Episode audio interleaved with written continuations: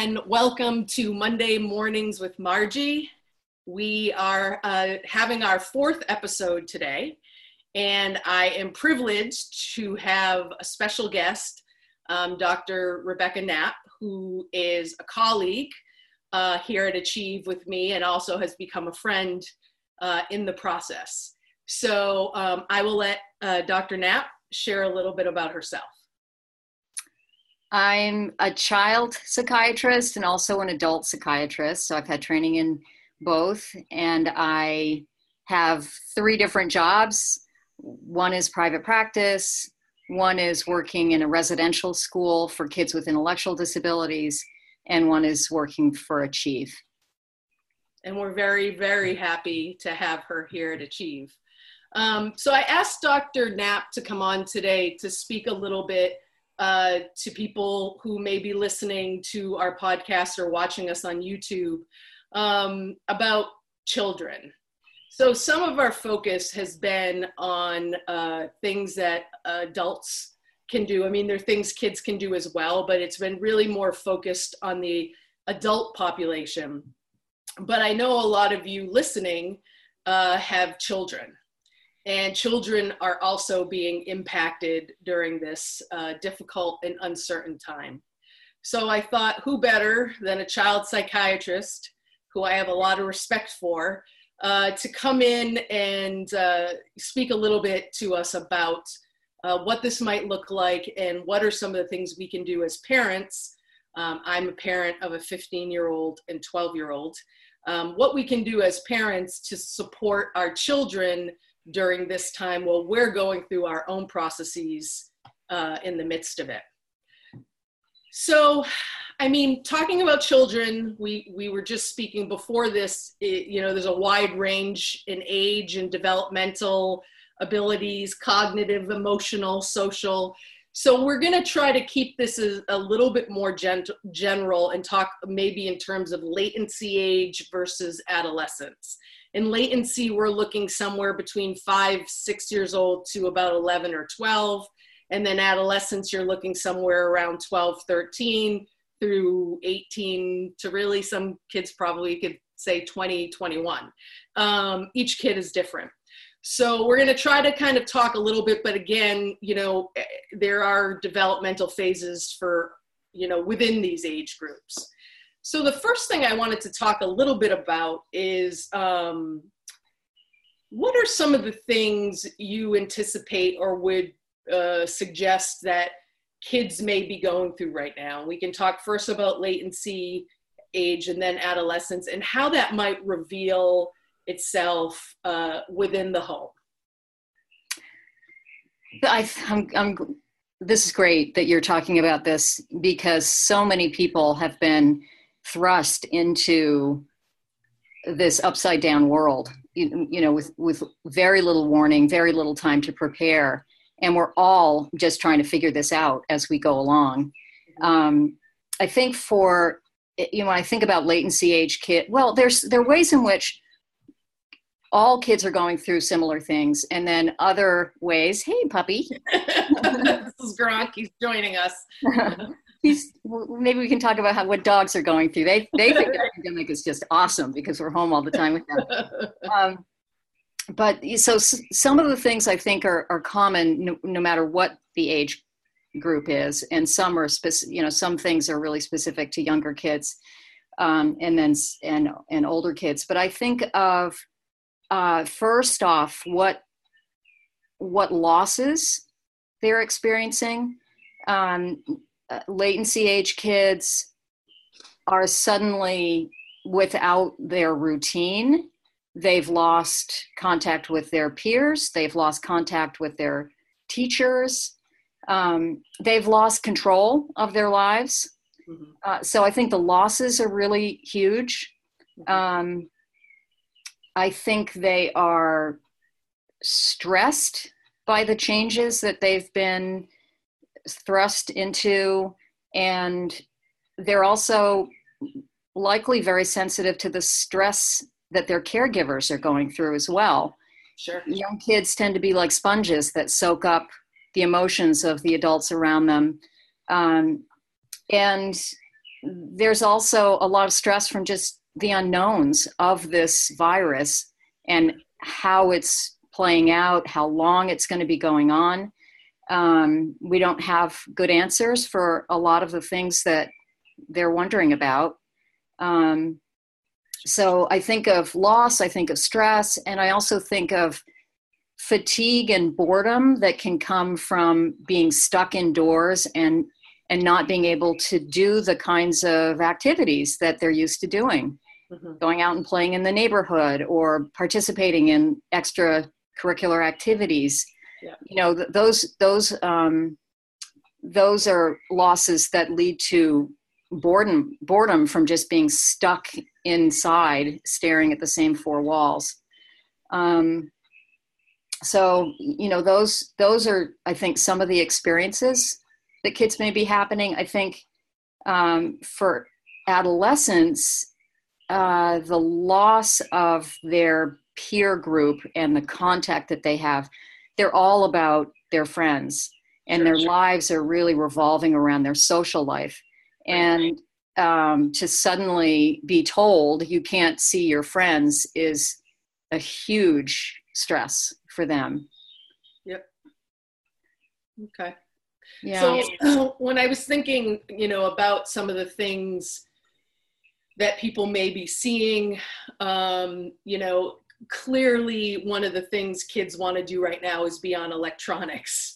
And they're having more of an opportunity because a lot of kids are doing schoolwork right now on computers or iPads or or so forth. And so um but there's also another way that it can serve and some of it is okay and some of it's not. Yeah. and i think of where it's okay is sometimes we do need distractions so if you are feeling all the things you're talking about loss and grief and stress and boredom and you have nothing to distract yourself with um, those things can sort of bubble over.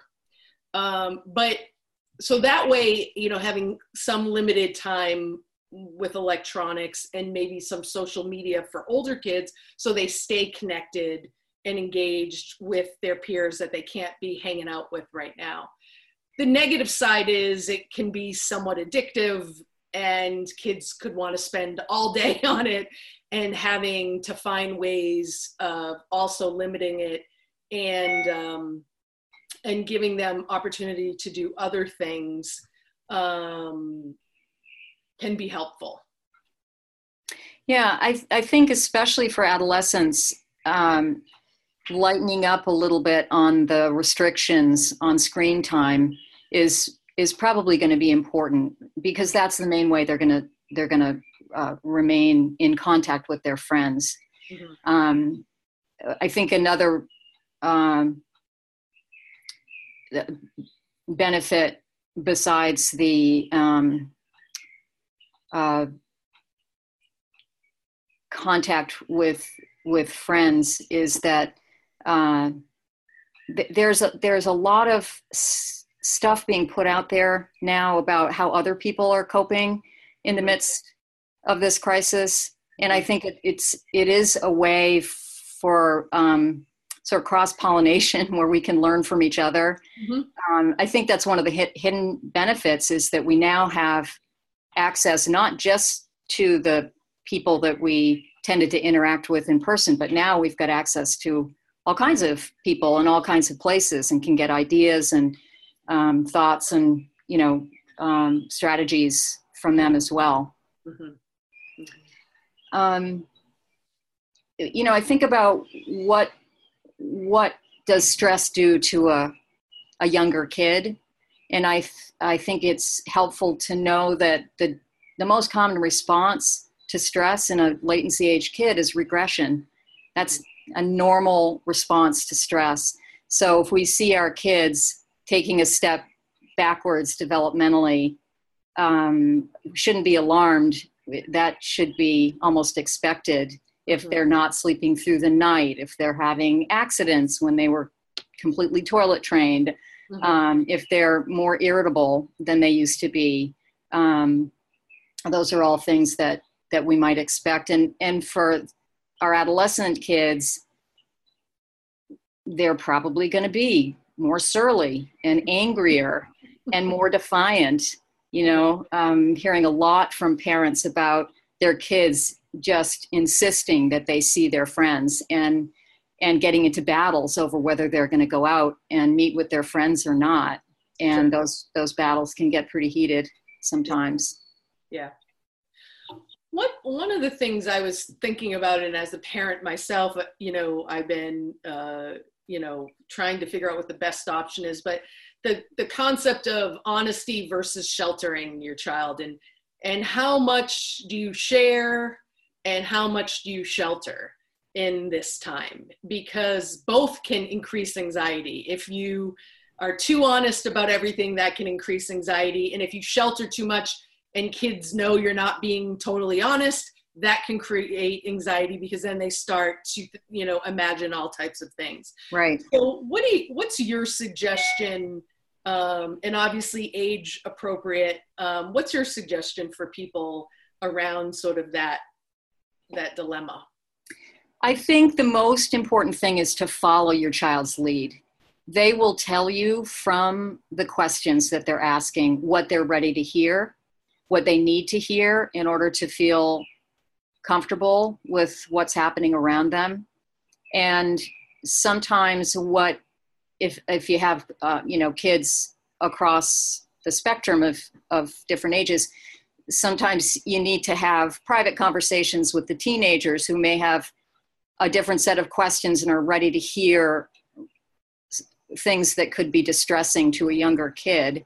Um, but I think following their lead is most important thing. They'll let you know from the questions that they ask what they're ready to hear. And I think you need to meet them where they are and be totally honest with those with those questions. Right. And sometimes it's also um, understanding that your children may not be direct with you. Sometimes they may say things or write things that um, they may act sarcastic or joking or so forth, but they're also trying to let you know yeah, uh, right. in their own way. So they're not always just straight out. Uh, yeah, in fact, right. a lot of kids are not. Yeah. Um, so it's also just being aware because we're in our own stress, right, and anxiety. Well, that's so, so, true. Yeah. So sometimes yeah. you may miss things because you're kind of managing your own feelings.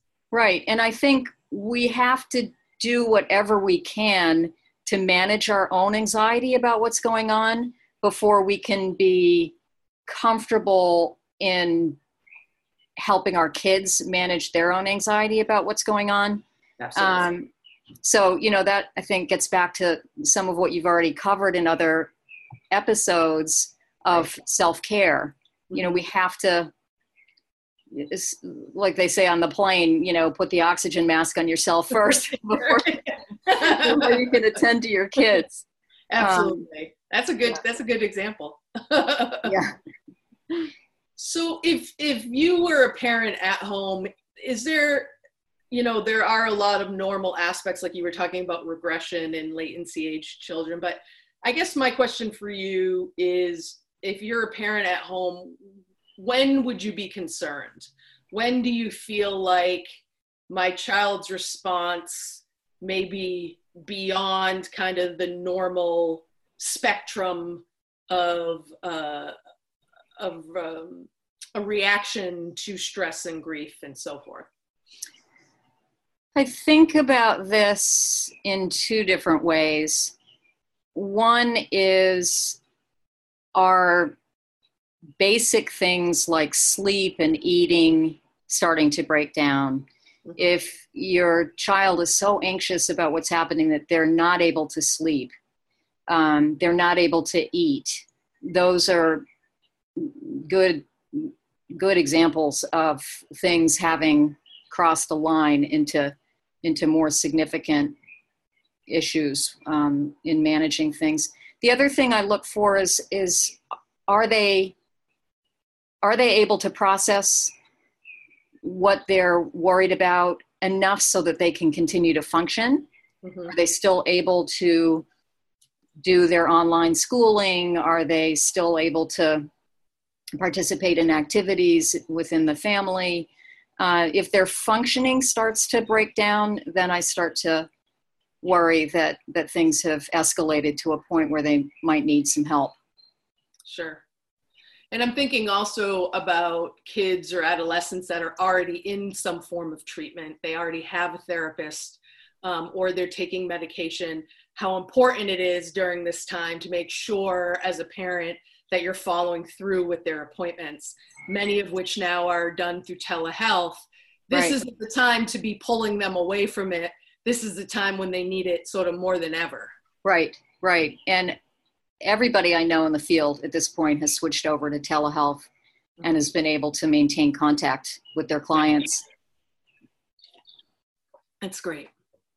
So, I guess my final question would be what are some of the things that you would suggest for parents um, around things they could help their kids with or suggestions that you may have uh, for them for things their kids can do to help reduce stress or anxiety um, help their mood all of those all, all of those things right now that parents are dealing with. Yeah yeah that's a really good question.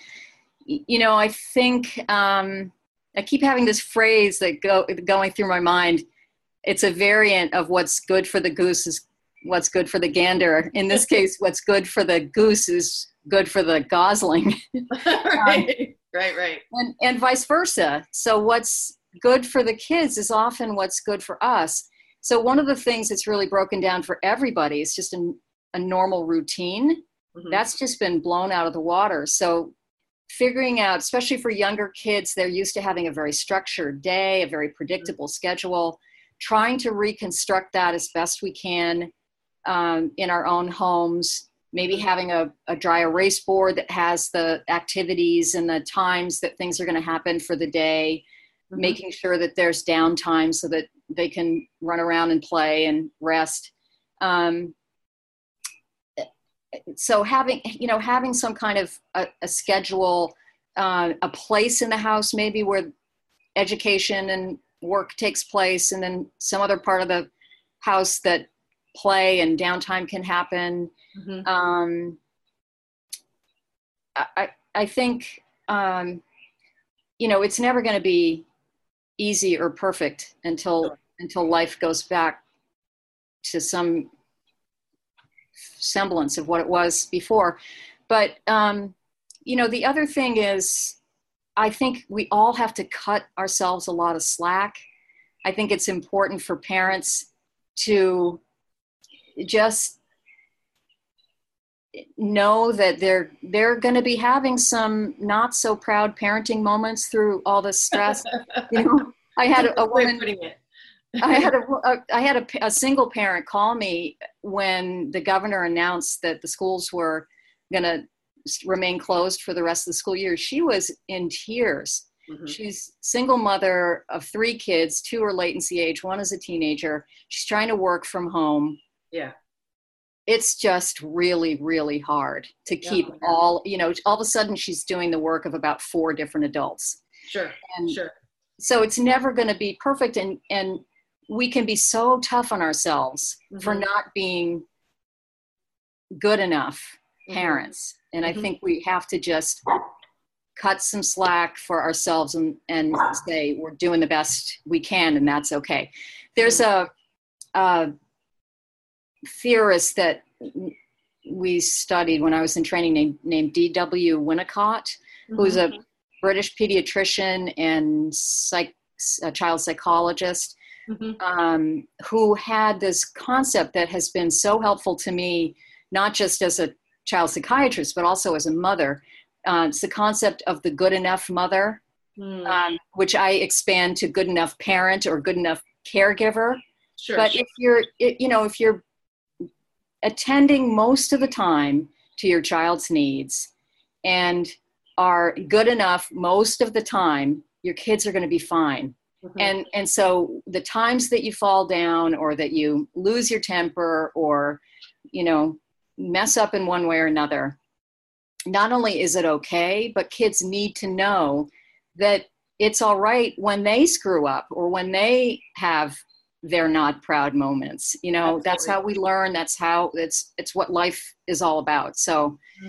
i think that's really important as well it's a very good point um, and i think that the more we model being able to own when we have our not so proud moments with our children also allows them like you said when they make mistakes to then feel like they can own it themselves and it's an okay process right right one of the other things i was thinking about too with kids and you know we can wrap up after this but i was thinking about physical activity and the lack of physical activity for all of us whether right. you're working from home you're teaching your children from home um, and you know really the importance of making sure not only yourself but that your children are getting some form of physical activity it doesn't have to be you know running in circles around the house but getting out for a walk or having them do things i would i would assume you're on board with that with absolutely i think at least once a day if not more mm-hmm. um, i think we all have to be looking for silver linings in this crisis. Mm-hmm. And one of them is having more opportunities to do things with your kids. Sure. Um, when you have that downtime um, and getting outside to walk or to throw a ball around or a frisbee or something to just get out and and get some fresh air and some and some exercise i think is is really critical. You know it's great for our physical health but it's also really great for our, our mental health.